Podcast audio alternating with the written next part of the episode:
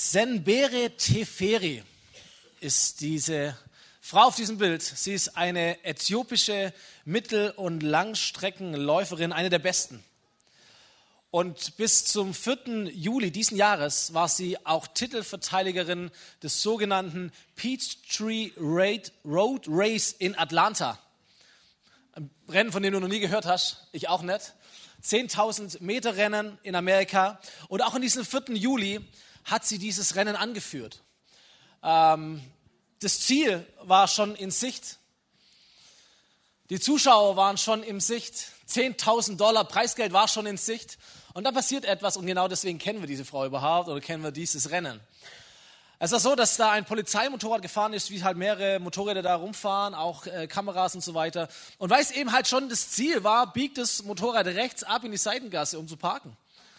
Und äh, Teferi war unaufmerksam in diesem Moment und sie läuft dem Motorrad hinterher.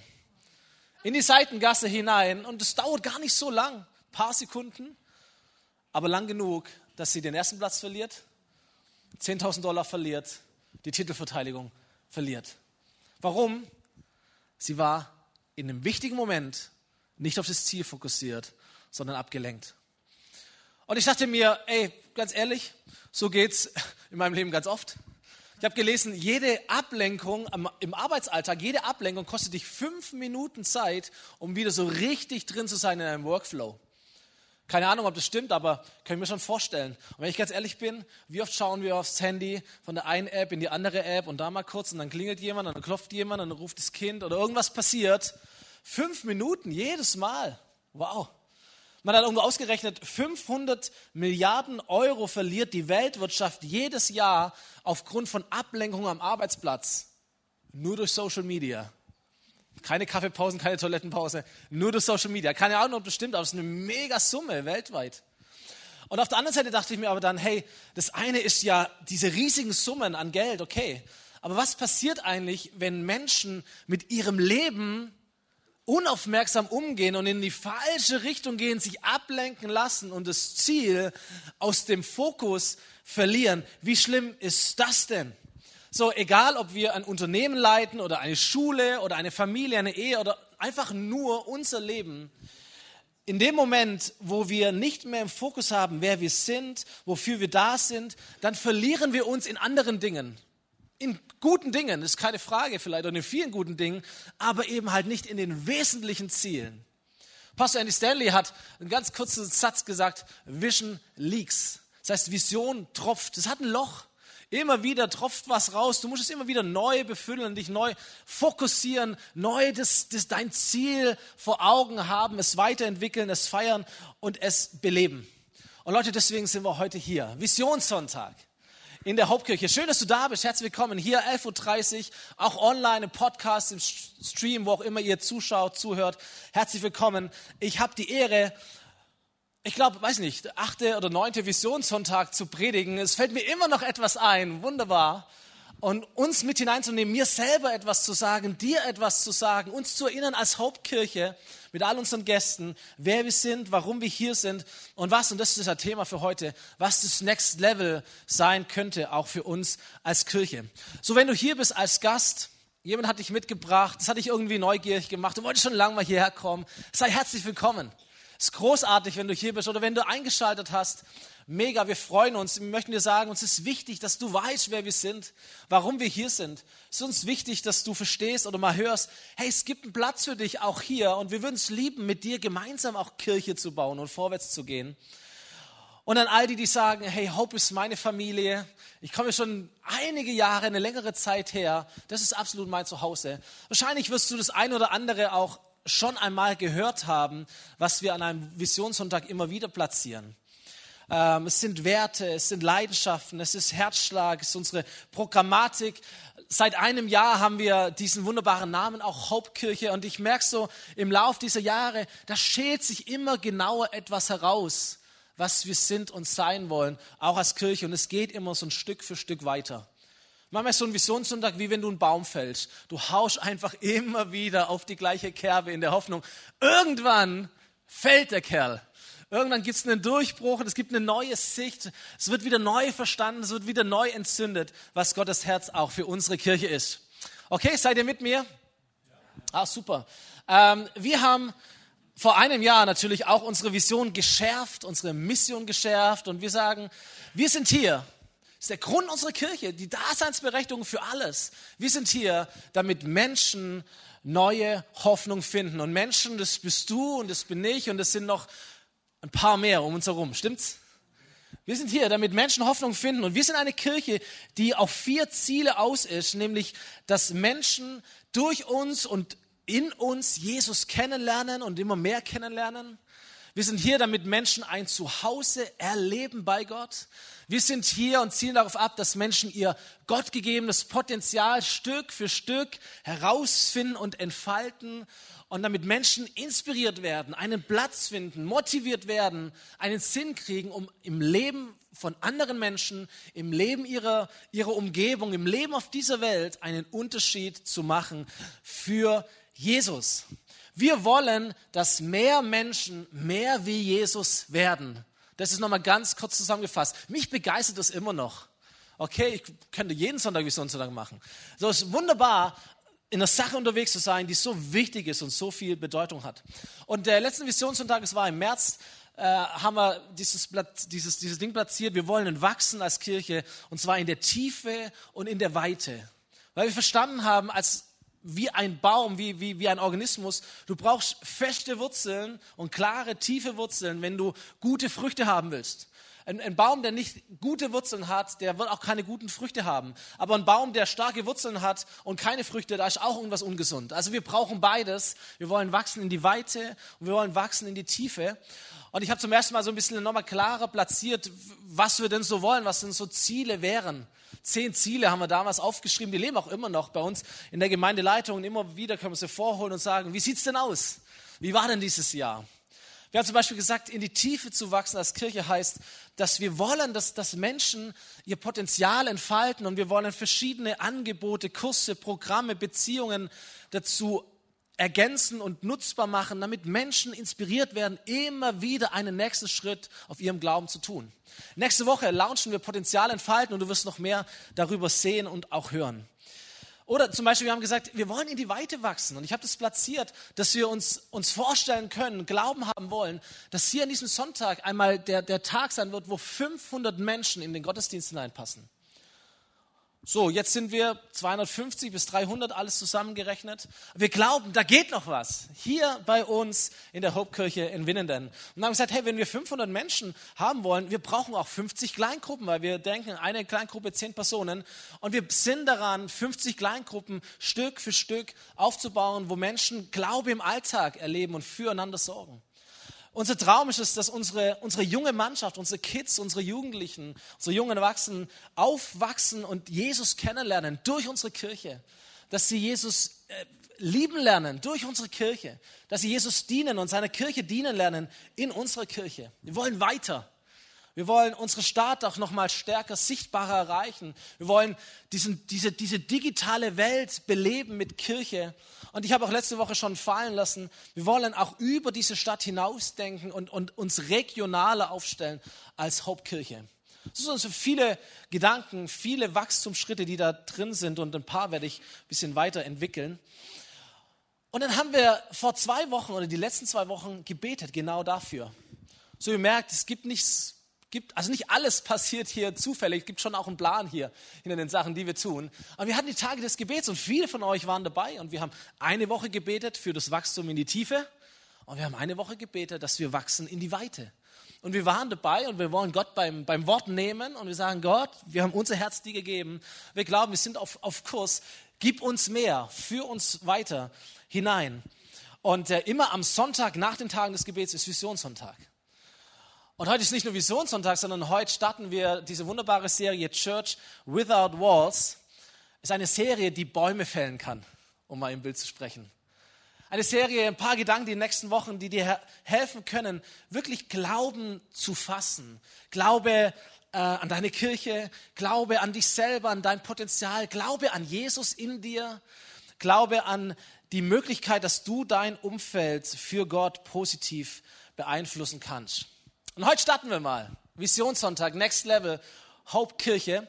Und bevor wir da so ein bisschen konkreter hineinwachsen, möchte ich uns einfach mit hineinnehmen in eine Vision, die Jesus hat. Weil ganz ehrlich, äh, die, die, die, die, die beste Vision, die du schreiben kannst, ist, ist für einen Mülleimer, wenn es nicht die Vision von Jesus ist. Stimmt's? So, wir wollen mehr Menschen, mehr wie Jesus. Es geht nicht um uns, es geht nicht um, um Name, um Label, um Person, es geht um Jesus allein und um seine Hoffnung in unserer Kirche. Und ich nehme uns mit hinein einen Text, der ähm, mich schon immer sehr begeistert und beschäftigt und jetzt auch in der letzten Woche noch mal intensiver. Matthäus Buch, Neues Testament, Kapitel 9 ab Vers 35 und ich lese bis ins zehnte Kapitel hinein, weil die Bibel ist nicht in Kapitel geschrieben worden damals, sondern ohne Punkt und Komma übrigens auch, sondern es geht einfach zusammenhängend weiter. Manchmal haben wir da ein bisschen durch die Strukturen Knoten im Kopf. Ihr werdet merken, warum das heute wichtig ist. Ab Vers 35. Jesus zog durch alle Städte und durch alle Dörfer. Er lehrte in den Synagogen und verkündete die gute Nachricht, dass Gott jetzt seine Herrschaft aufrichtet und sein Werk vollendet. Er heilte alle Krankheiten und Leiden. Vers 36, als er die vielen Menschen sah, und jetzt geht es um Vision, es geht ja um Sehen, als Jesus die vielen Menschen sah, ergriff ihn Mitleid. Und wörtlich steht hier, es drehte sich ihm der Magen um. Ihm wurde kotzübel, kann man auch sagen auf Deutsch. Warum? Denn die Menschen, die er sah, sie waren so hilflos und erschöpft wie Schafe ohne Hirten. Und darum sagte er zu seinen Jüngern, hier wartet eine reiche Ernte aber es gibt nicht genug Menschen, die helfen, sie einzubringen. Bittet den Herrn, dem diese Ernte gehört, dass er die nötigen Leute schickt. Und er rief seine zwölf Jünger zu sich und er gab ihnen Vollmacht, böse Geister auszutreiben und alle Krankheiten und Leiden zu heilen. Hier sind die Namen dieser zwölf Apostel. Und dann werden die aufgezählt. Und dann heißt im Vers 5 danach, diese zwölf sandte Jesus aus mit einem oder mit dem Auftrag. Und ich möchte drei äh, Statements dir heute ganz besonders mitgeben. Das erste ist, die Vision von Jesus sind immer Menschen. Es sind immer Menschen. Was tut Jesus hier? Er reist umher. Er ist in den Städten, er ist in den Dörfern, er ist in den Gotteshäusern, er ist auf den Straßen. Und wo auch immer er ist, sind Menschen. Was tut er? Er erklärt die Dinge von Gott, er lehrt über diese Sachen, er verkündet in Vollmacht. Okay, da ist niemand eingeschlafen, wenn Jesus gepredigt hat, er konnte den ganzen Tag predigen und die Leute sind an seinen Lippen gehangen und da ist richtig was passiert, wenn Jesus am Start war. Und dann heilt er die Kranken und warum macht er das alles? Es ist immer Vision, als Jesus die vielen Menschen sah. Der Grund, warum, Jesus, warum es überhaupt Jesus gibt, warum Jesus auf diese Welt gekommen ist, ist Vision. Man hätte sagen, als Gott damals vom Himmel aus die vielen Menschen sah. Warum ist Jesus an ein Kreuz gegangen? Als er oder weil er die vielen Menschen sah. Warum ist Jesus wieder auferstanden? Weil er die vielen Menschen sah. Das Herz Gottes ist immer voller Menschen. Es geht immer um Menschen. Wenn du die Berichte von dem Leben von Jesus anschaust, es geht immer um Menschen. Sein Ein und alles sind Menschen. Warum glaubst du, gibt es Kirche? Kommen nachher noch ein bisschen drauf. Diese Menschen sieht Jesus. Seine Vision sind Menschen. Er sieht sie in den Städten, in den Dörfern, er sieht sie in den Gotteshäusern, auf den Straßen. Er sieht sie überall. Und die Fähigkeit Gottes ist ja, uns Menschen ins Herz zu sehen. Er sieht uns ja nicht nur äußerlich, das können wir machen, sondern er sieht uns ins Herz hinein. Und was er in unserem Herz sieht, bricht wiederum sein Herz. Der, der Bericht drückt es so aus, sie waren, diese Menschen waren hilflos, erschöpft, wie Schafe ohne Hirten. Als ich das zum ersten Mal gelesen habe früher, ich dachte immer, das sind wie so lebendige Zombies rumgelaufen damals. Ich dachte, Jesus, in welchem Horrorfilm warst du denn unterwegs? Ähm, hilflos, erschöpft, wie Schafe ohne Hirten, wie so völlig kopflos laufen die Menschen durch die Gegend. Und heute denke ich mir, vermutlich haben alle anderen Menschen in dieser Szene gedacht, das sind ganz normale Menschen. Menschen wie du, Menschen wie ich, Menschen, die auch heute um uns herum leben. Aber Jesus hat eine Vision gehabt. Vielleicht waren es Menschen mit Sorgen wie heute, mit Angst, mit Wut, mit Hoffnungslosigkeit, Menschen, die müde sind, oder geworden sind. Menschen, die Krankheiten und Fehler und Schuld mit sich herumschleppen. Menschen, die sich schwer damit tun, sich zu orientieren, die nicht mehr wissen, was richtig und falsch ist. Menschen, die abgelenkt sind, die einen falschen Weg eingeschlagen haben, deren Leben zwar gefüllt ist von, von vielen, vielen Dingen, vielleicht auch von, von guten Dingen, aber eben halt nicht von den wesentlichen Dingen. Menschen, die den, den richtigen Weg verlassen haben, die die Führung Gottes, die Liebe Gottes, die Realität Gottes verloren haben. Solche Menschen, die Menschen unserer Welt, nennt die Bibel verloren. Sie haben Gott verloren und scheinbar gibt es davon viele. Und Jesus sieht in dieses Herz hinein. Albert Einstein, von dem ist ein, ist ein Zitat überliefert. Es gibt ja im Moment einen ganz, ganz äh, spannenden Film über den Bau der Atombombe im Kino. Und er war ja zu dieser Zeit auch aktiv, Physiker natürlich. Und er hat zu der damaligen Zeit scheinbar gesagt, folgendes, was mich erschreckt, ist nicht die Zerstörungskraft der Bombe, sondern die Explosionskraft des menschlichen Herzens zum Bösen. Stark ausgedrückt. Vielleicht war das die Vision, die Jesus hatte, dass er ins Herz von Menschen blickt und er sieht die Explosionskraft des menschlichen Herzens zum Bösen. Was auch immer es war, das er gesehen hat, das Prinzip, wir kommen am Ende noch drauf, das Prinzip ist immer, eine Vision führt zu einer Verantwortung. Jesus hat etwas gesehen, Gott hat etwas gesehen, das ihn nicht hat kalt lassen bleiben können. Wenn du etwas siehst, du kannst dich dem, wenn du ehrlich bist, dann nicht mehr entziehen. Sagt, man muss etwas tun. Man muss dem begegnen. Wir können das nicht so lassen.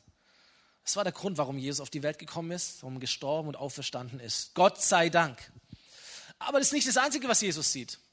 Es heißt in dem Text weiter, er sagte zu seinen Jüngern, hier wartet eine reiche Ernte. Also Jesus sieht die Verlorenheit der Menschen, erschöpft und hilflos und all das. Aber was er dann viel mehr sieht, ist, sagt, Leute, das ist eine reiche Ernte, lauter Chancen, lauter Potenzial für Veränderung. Großartig. Er sagt, ich, ich sehe Sorgen und ich sehe Angst und ich sehe Hoffnungslosigkeit. Aber wisst ihr, was ich vor allem sehe? Ich sehe das Potenzial für neue Hoffnung. Ich sehe das Potenzial für Frieden. Ich sehe das Potenzial für Heilung. Ich sehe nicht nur Krankheit, ich sehe die Chance für Heilung. Ich sehe nicht nur Orientierungslosigkeit, sondern ich sehe die Chance für Orientierung. Ich sehe nicht nur Menschen, die, warum auch immer, Gott nicht kennen oder Gott verloren haben, sondern ich sehe eine riesengroße Chance, dass viele Menschen Gott wiederfinden können. Das ist die Vision von Jesus. Vor allem. Das ist total ermutigend, oder? Das Problem ist nur, es gab halt nur einmal Jesus. Und das finde ich das Faszinierende an diesem Text, dass Jesus versteht, was auch immer wir machen, wir brauchen mehr von meiner Sorte. Darum, sagt Jesus zu seinen Jüngern, hier wartet eine reiche Ernte, aber es gibt nicht genügend Menschen, die helfen, sie einzubringen. Was für ein Satz. Jesus ist nicht genug. Das singen wir nicht im Lobpreis. Ist auch gut so. Jesus ist nicht genug. Es bräuchte ein paar mehr Jesus auf dieser Welt. Stimmt's? Ich denke mir, jede Stadt bräuchte einen Jesus. Jede Kirche bräuchte einen Jesus. Jedes Dorf bräuchte einen Jesus. Jedes Unternehmen bräuchte einen Jesus. Jede Nachbarschaft, jede Familie, jede Ehe bräuchte einen Jesus. Stimmt's? Und darum sucht Jesus Menschen, die helfen. Menschen, die so sind und die das tun, was er tut und wie er ist. Deswegen die Frage, warum gibt es Kirche? Es ist interessant, dass Jesus sich umdreht zu seinen Jüngern und sagt, Leute, ihr seht ja, wie es aussieht, so eine Riesenchance. Komm, jetzt machen wir mal einen Gebetskreis. Wir beten darum, dass Gott Menschen schickt, die mir helfen. Und die Jünger waren ja gehorsam und treu und sie machen einen Gebetskreis, sie neigen ihr Haupt. Petrus, der Erste, betet, Judas, der Letzte, der betet, war ganz kurz. Und ähm, der Letzte sagt Amen. Und Jesus sagt, Leute, ihr wisst nicht, was gerade passiert ist. Was, Jesus? Gott hat euer Gebet erhört, gerade jetzt. Wow. Jesus, wo sind die Menschen? Und Jesus tippt sie an und sagt, guck mal, du bist die Gebetserhörung. Du bist meine Gebetserhörung, Petrus. Jakobus, Zebedeus, du, ihr seid meine Gebetserhörung. Selbst Judas, du bist für mich immer noch eine Gebetserhörung. Ihr seid Kirche, ihr seid die Hoffnung dieser Welt. Zweiter Punkt, die Kirche von Jesus ist die Hoffnung der Welt. Das Wort Kirche, es kommt aus dem griechischen Kyriakos, das heißt auf Deutsch übersetzt, dem Herrn gehörend. Kirche, ihr Lieben, das sind die Menschen, die zu Jesus gehören, ganz einfach. Das sind die Jesus-Leute. Leute, die zu Gott gehören. Kirche, das sind Leute, in die Jesus investiert, an die Jesus glaubt, für die Jesus sein Leben gibt, die er ausbildet und die er trainiert. Kirche, das sind die Menschen, die sagen, wir folgen Jesus nach. Kirche, das sind die Menschen, in die Jesus sich multipliziert, weil er durch seinen Heiligen Geist in ihnen lebt. Warum? Damit es eben nicht nur ein Jesus gibt, sondern damit es viele, viele, viele Jesus gibt auf dieser Welt auf der wir leben. So, wer begegnet Menschen im Namen von Jesus heute, wenn nicht die Kirche? Wer dient Menschen im Namen von Jesus, wenn nicht die Kirche?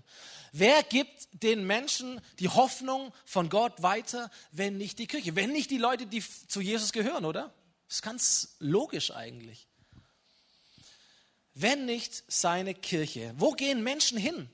Oder wo sollten Menschen hingehen können, wenn sie Gott kennenlernen wollen? Wenn sie was von Gott wissen wollen, wenn sie mit der Müdigkeit ihres Lebens, den Fragen ihres Lebens, der Erschöpfung ihres Lebens, wenn sie sagen, wo finde ich Gott? Wo finde ich Hoffnung? Wo erlebe ich ihn zu Hause? Wo kann ich wirklich einen Unterschied machen in diesem Leben? Wo, wenn nicht in einer Kirche? Das sind die Leute, die zu Jesus gehören. Das sind die Leute, die die Antworten kennen. Da ist Gott zu finden in seiner Kirche. Ich nehme euch mit hinein in ein paar Verse, die, wie sagt man heute, mindblowing für mich waren in dieser Woche. Aus dem Epheserbrief, Kapitel 1, ein Brief an die Kirche. Da heißt es, ihr sollt begreifen, wie überwältigend groß die Kraft ist, mit der Gott an uns, den Glaubenden, der Gemeinde, der Kirche wirkt.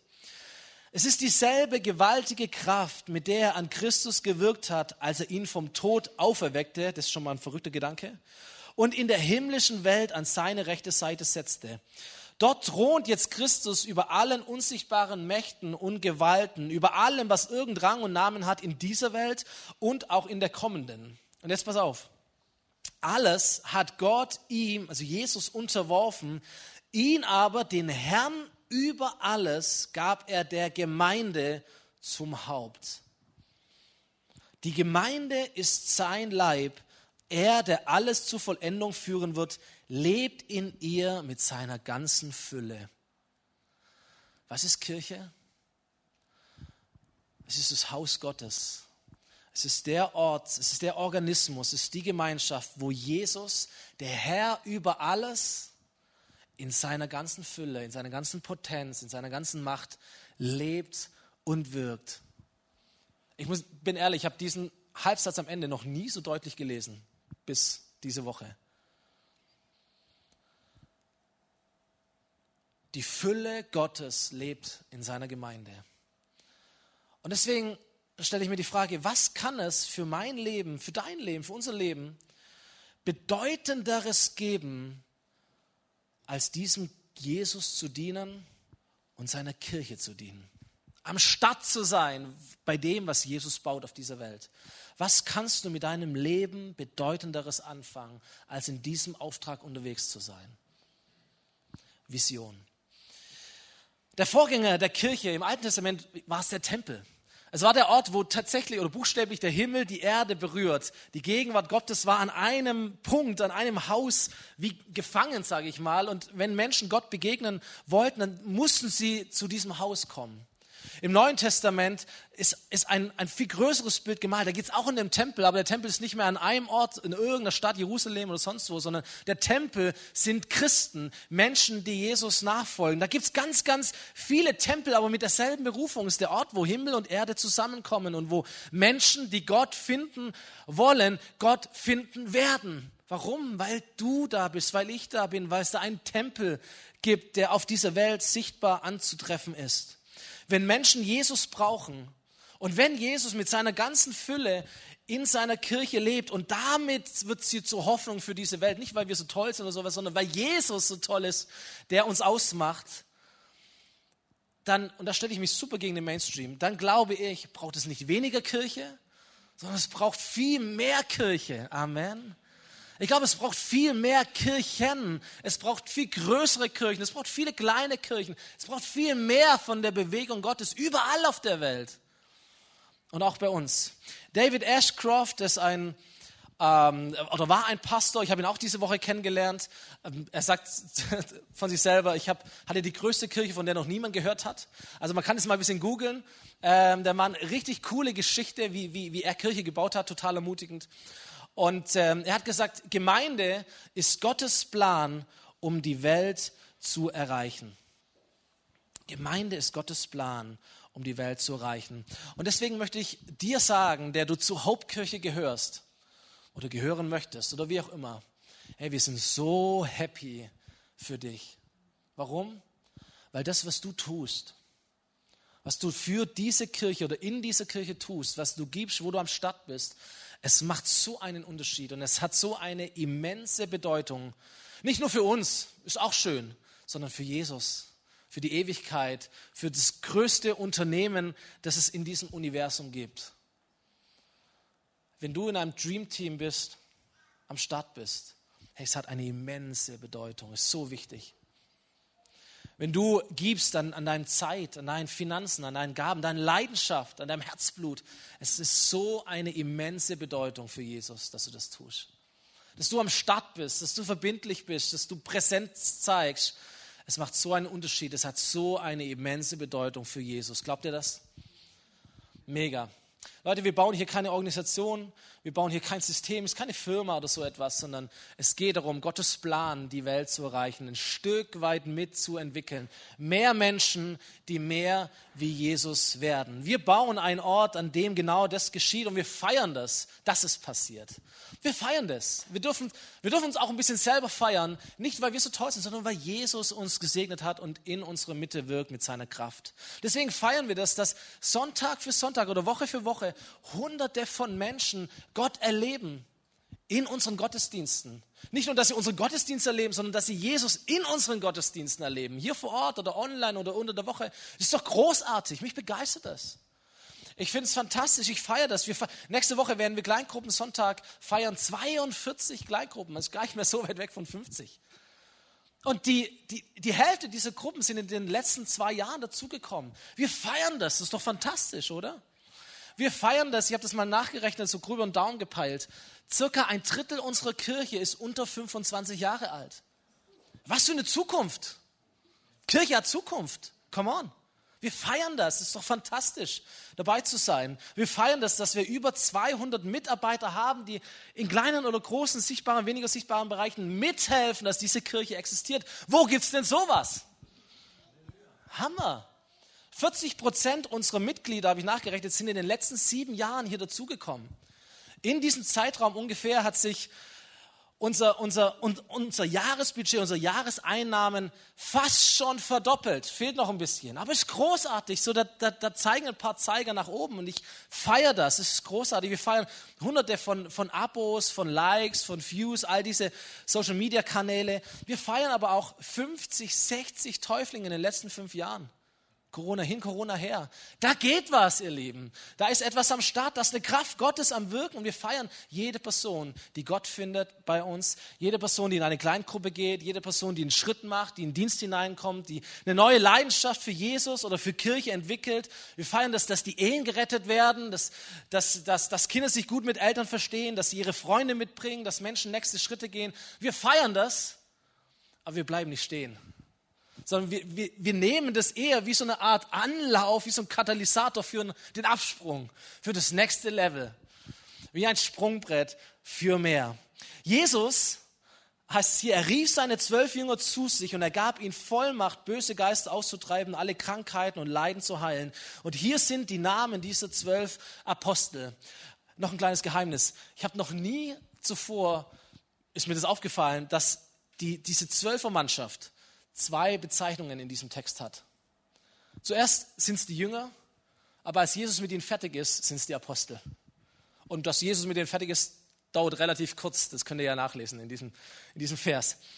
So, Jesus beruft Menschen immer in Nachfolge als seine Jünger und im Kern bleiben wir das auch in Zeit und Ewigkeit. Aber wenn Jesus bevollmächtigt und ausrüstet, dann werden aus Jüngern Apostel. Und es war gar nicht geplant. Wir haben die letzten drei Wochen ja über apostolische Gebete ge gepredigt hier. Und wir haben auch so ein bisschen äh, Einblick gegeben, was sind denn eigentlich Apostel? Was machen die? Und hier sind Apostel, das sind Beauftragte, Gesandte von Jesus. Sie sind die Väter und Mütter von einzelnen Kirchen. Apostel sind die Menschen, die, die mutig andere ermutigen, Hero Makers sind. Apostel sind so etwas wie, wie geistliche Bauunternehmer und Bauunternehmerinnen, die, die pflanzen was, die gießen was, die, die wollen vorwärts, die nehmen das neue Land ein, sie gehen weiter, verschieben die Grenzen, träumen für mehr und, und, das sind Apostel. Und mein letztes Statement, und dann komme ich zu uns zu sprechen, das ich platzieren möchte, ist, die Hauptkirche ist nicht nur irgendeine Kirche, sondern wir wollen ein apostolisches Haus sein und werden. Das bedeutet nicht, dass wir jetzt auf einmal alle Apostel sind und alle irgendwas machen müssen, sondern es bedeutet, dass wir in unserem Selbstverständnis als Kirche apostolisch oder apostolischer werden wollen. Eine Kirche, die Elternschaft und Verantwortung für andere Kirchen übernehmen kann. Eine Kirche, die Menschen ausbilden, befähigen, senden kann. Eine Kirche, die andere Kirchen gründen kann. Eine apostolische Bewegung, eine apostolische Kraft in unserer Hope-Kirche. Ich habe ein Bild mitgebracht von verschiedenen Entwicklungsleveln einer Kirche. So ein bisschen Leadership jetzt. Du kannst es übrigens, glaube ich, auch übertragen auf, auf Business oder wo auch immer du unterwegs bist. Dave Ferguson hat vielleicht einer auch schon gehört, Hero Maker ähm, oder Exponential sind die Bücher, die er geschrieben hat über Leiterschaft. Und ich gehe es kurz durch. Es gibt verschiedene Level von Kirchen. Es gibt Kirchen, die nehmen ab. Es gibt Kirchen, die stagnieren. Es gibt Kirchen, die wachsen. Es gibt Kirchen, die sich vervielfältigen, reproduzieren. Und es gibt sogar Kirchen, die sich multiplizieren. Und ich möchte mal sagen, die ersten drei Level kennen wir alle. Und wir wollen aufs vierte Level kommen. Wohl wissen, dass da noch ein bisschen mehr auch noch zu erreichen ist dann in der Zukunft. Es ist interessant, welche Fragen sich Menschen stellen oder Kirchen oder Unternehmen stellen. Die Fragen deuten so ein bisschen hin, auf welchem Level man gerade ist oder auf welches Level man auch möchte. Nehme ich mal mit hinein. Zum Beispiel Kirchen, die abnehmen, stellen sich oft die Frage, und ich kenne einige dieser Kirchen, auch von unserer Bewegung her, leider Gottes, sie stellen sich zum Beispiel die Frage, wie schaffen wir es, wie verkaufen wir es unserer Gemeinde, dass alle unsere Zahlen entmutigend aussehen? Wie schaffen wir es, nicht entmutigt zu werden, obwohl dieses Jahr schlecht ist als, als das letzte Jahr? Das sind Fragen, so okay, die zu stellen, aber es führt dich immer in eine Abwärtsspirale hinein. Kirchen, die stagnieren, stellen sich zum Beispiel die Frage, wie, wie schaffen wir es, irgendwie noch genügend Mitarbeiter zusammenzukriegen, damit unsere Dienste am Laufen bleiben? Es ist die Denke, Hauptsache irgendwie so weiter, Hauptsache das Level irgendwie halten. Das sind berechtigte Fragen, da erhebe ich mich nicht drüber, aber es sind Fragen, wo du zeigst, hier wird etwas im besten Fall stagnieren, es wird nicht vorwärts gehen. Kirchen, die wachsen, stellen sich Fragen. Sie fragen sich zum Beispiel, wie können wir denn all den neuen Leuten helfen in unserer Kirche, ein Zuhause zu finden, damit sie eingebunden werden? Das sind Fragen, die haben wir uns schon gestellt. Die haben wir uns zum Glück schon gestellt, bevor viele neue Leute zu uns kamen. Und dann haben wir angefangen, Kleingruppen zu bauen, als ein Werkzeug, um Menschen ein Zuhause zu geben. Kirchen, die wachsen, stellen sich die Frage, wie können wir denn unseren Leuten, unseren neuen Leuten helfen, dass sie bleiben und dass sie sich an unseren Jüngerschaftsprozessen beteiligen, dass sie nächste Schritte gehen. Das ist ein Gedanke, eine Frage, die wir haben. Und da, raus ist zum Beispiel Next Steps geboren oder alles, was mit Potenzialentfalten zusammenhängt, ist daraus geboren.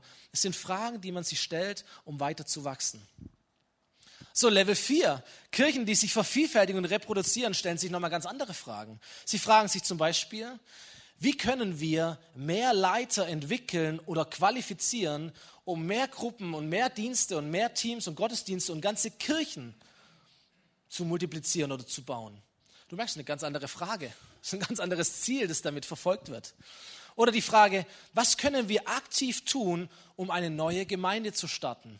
Du merkst eine Frage, die wird dich nicht auf dem gleichen Level halten, sondern die, die zieht dich nach oben. Warum du sie beantwortest. Wie können wir mehr Einfluss in Stadt und Region und Land erreichen, damit mehr Menschen mehr wie Jesus werden? Fragen. Und was ich möchte, ist, dass wir uns vermehrt solche Fragen stellen.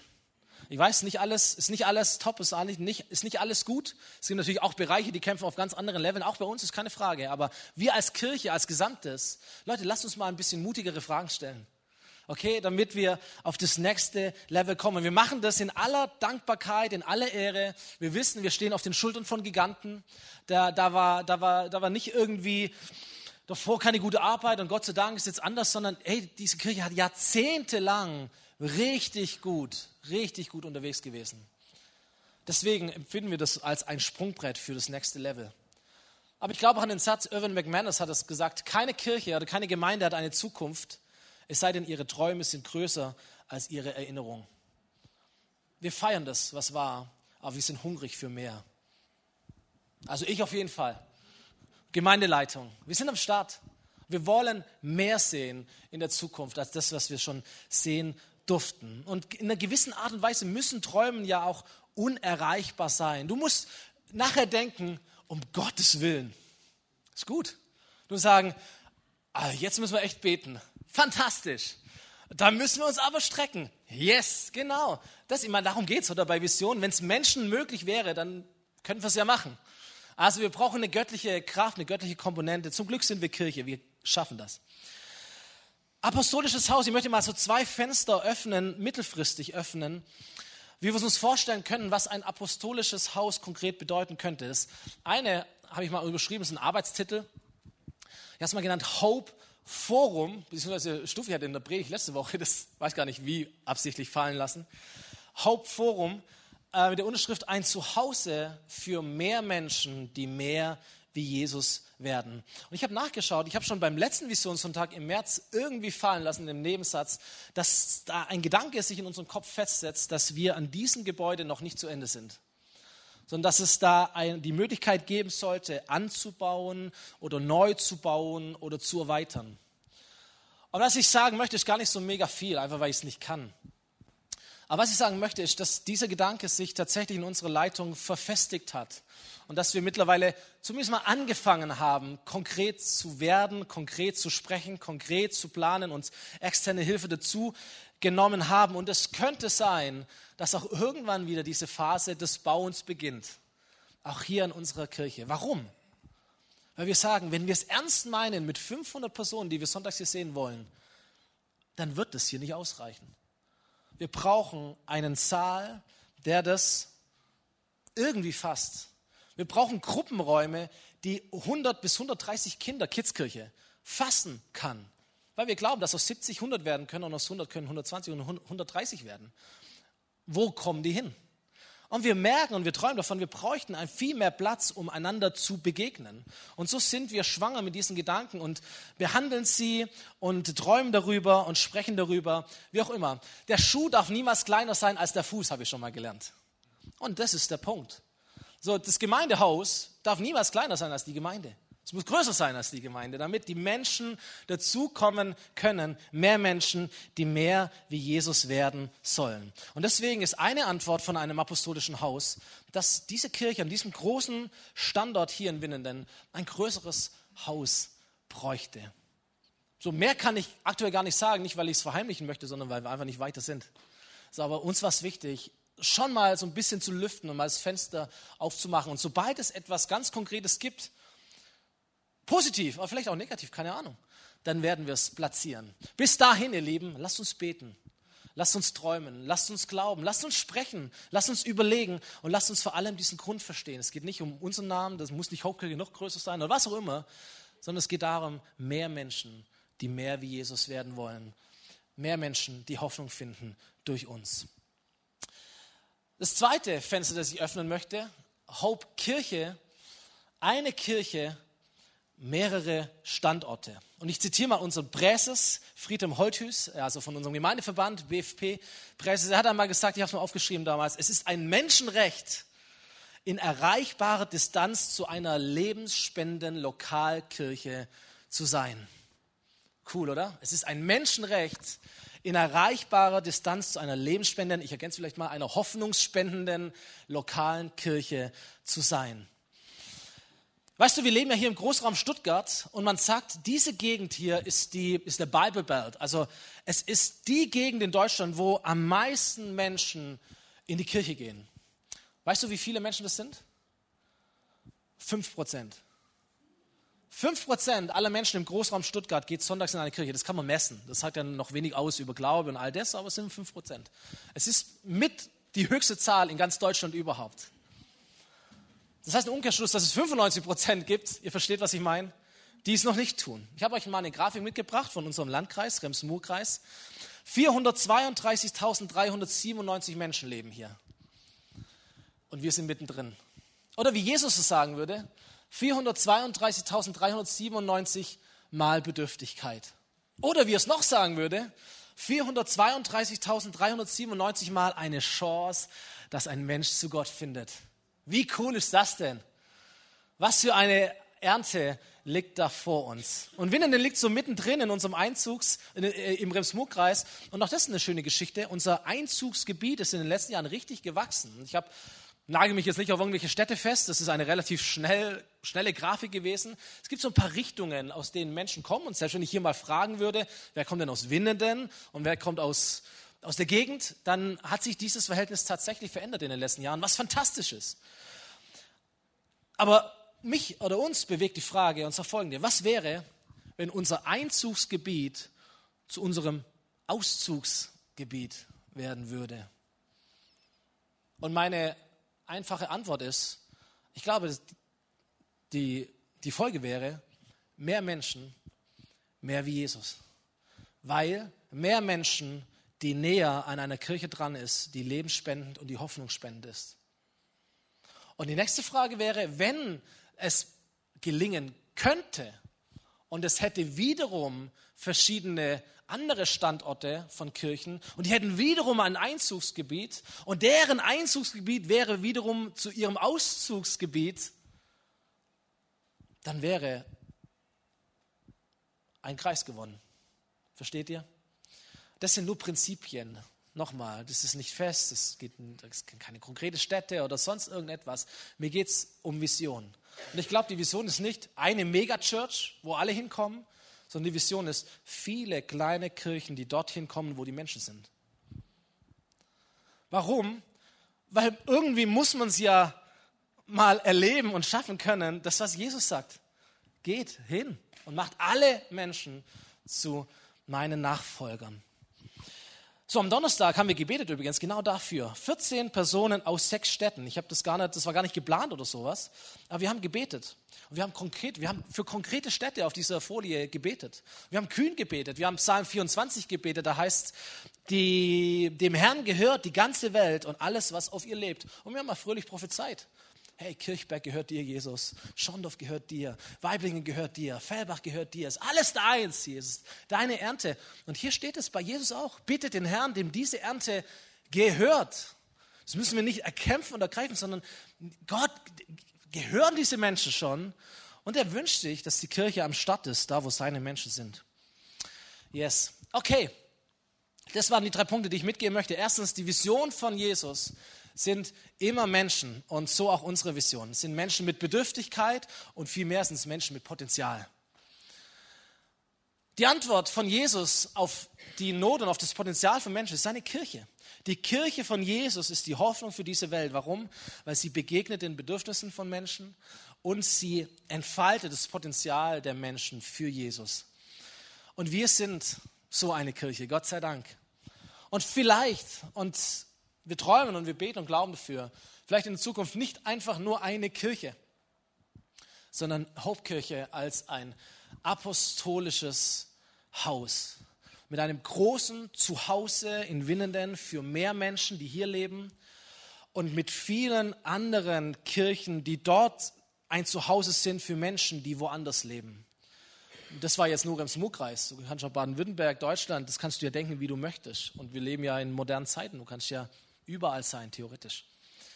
Wow, die Band darf nach vorne kommen und ich möchte zum Schluss kommen. Ähm, den Roll-Up können wir, können wir abbauen. Danke dir. Ich möchte es nochmal lesen, Matthäus 10. Jesus rief seine zwölf Jünger zu sich, er gab ihnen Vollmacht, böse Geister auszutreiben, alle Krankheiten und Leiden zu heilen. Und hier sind die Namen dieser zwölf Apostel. Oh, ich dachte mir, ach, Jesus, hättest du damals meinen Namen auch in dein Buch schreiben lassen. Welche Namen würdest du heute schreiben? Diese zwölf sandte Jesus aus mit dem Auftrag. Das habe ich verstanden. alle die Namen, die dort geschrieben sind, sind Menschen, die gesandt wurden und die gegangen sind. Und du kannst es dann nachlesen in diesem Kapitel.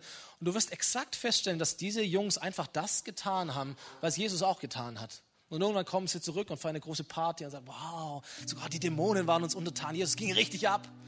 Und dann sagt er, ja, alles cool, Jungs, ihr seid der Hammer. Aber Hauptsache, ihr gehört zu mir. Kennt ihr diese Stelle? Freut euch, dass eure Namen im Himmel sind. Alles gut. Aber ich liebe euch, ihr seid die Besten.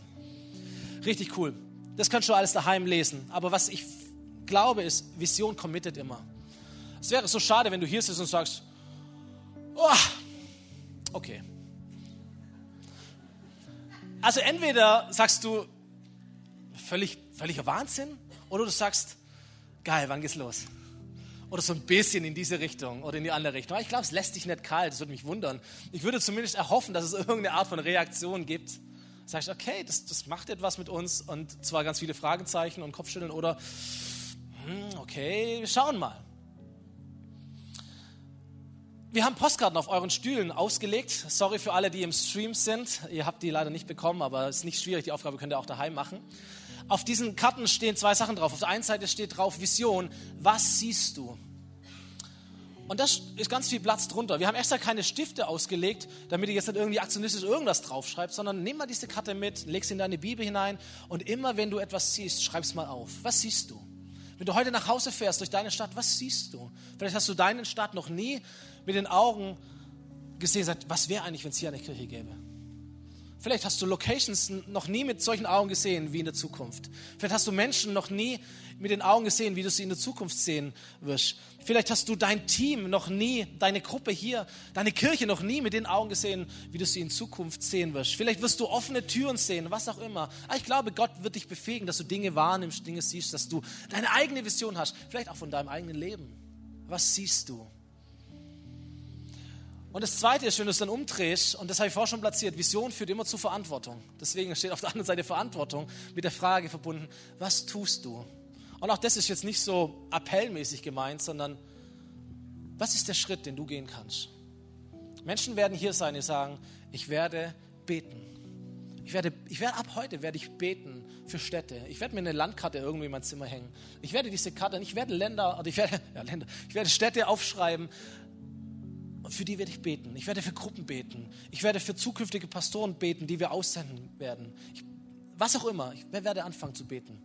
Vielleicht gibt es Menschen, die sagen, ich, ich werde noch mal nachlesen, stand im Newsletter nicht irgendwas drin, dass wir Mitarbeiter brauchen irgendwo? Werden nicht am Beamer und am Licht und an der Technik Mitarbeiter benötigt, Woche für Woche? Stimmt. Und manchmal denke ich mir, Leute, wenn wir es nicht mal das schaffen hinzukriegen, dass wir ordentlich unsere Dienste besetzen, brauchen wir gar nicht anfangen, von anderen Kirchen zu träumen. Aber das ist die Realität, in die Spannung, in der wir drin sind. Aber du kannst uns sehr helfen. Und sagst, hey, ich möchte einfach Teil von dem sein, was Kirche ist, weil Jesus damit drin ist. Was auch immer es zu tun gibt, hier bin ich. Mega, das wäre dein Schritt, hast du aufschreiben. Vielleicht sagst du, ich werde anfangen, von meinen Finanzen etwas hier hinein zu investieren. Und ich sage, wir werden schon Geld brauchen. Und zwar nicht so wenig wenn das irgendwie was werden soll. Gott sei Dank haben wir Geld. Gott sei Dank haben wir viele, viele Spender, treue Leute. Vielleicht ist dein Schritt, sagt, okay, ich lege nochmal was drauf. Ich fange an. Es wird regelmäßiger. Was auch immer. Du kannst so vieles tun. Vielleicht sagst du, ey, ich möchte, ich werde meine Kontakte mal spielen lassen. Ich werde meine Begabungen mal spielen lassen. Hey, wenn ihr irgendwas bauen wollt, ich, ich habe da richtig gute Leute am Start, die kenne ich.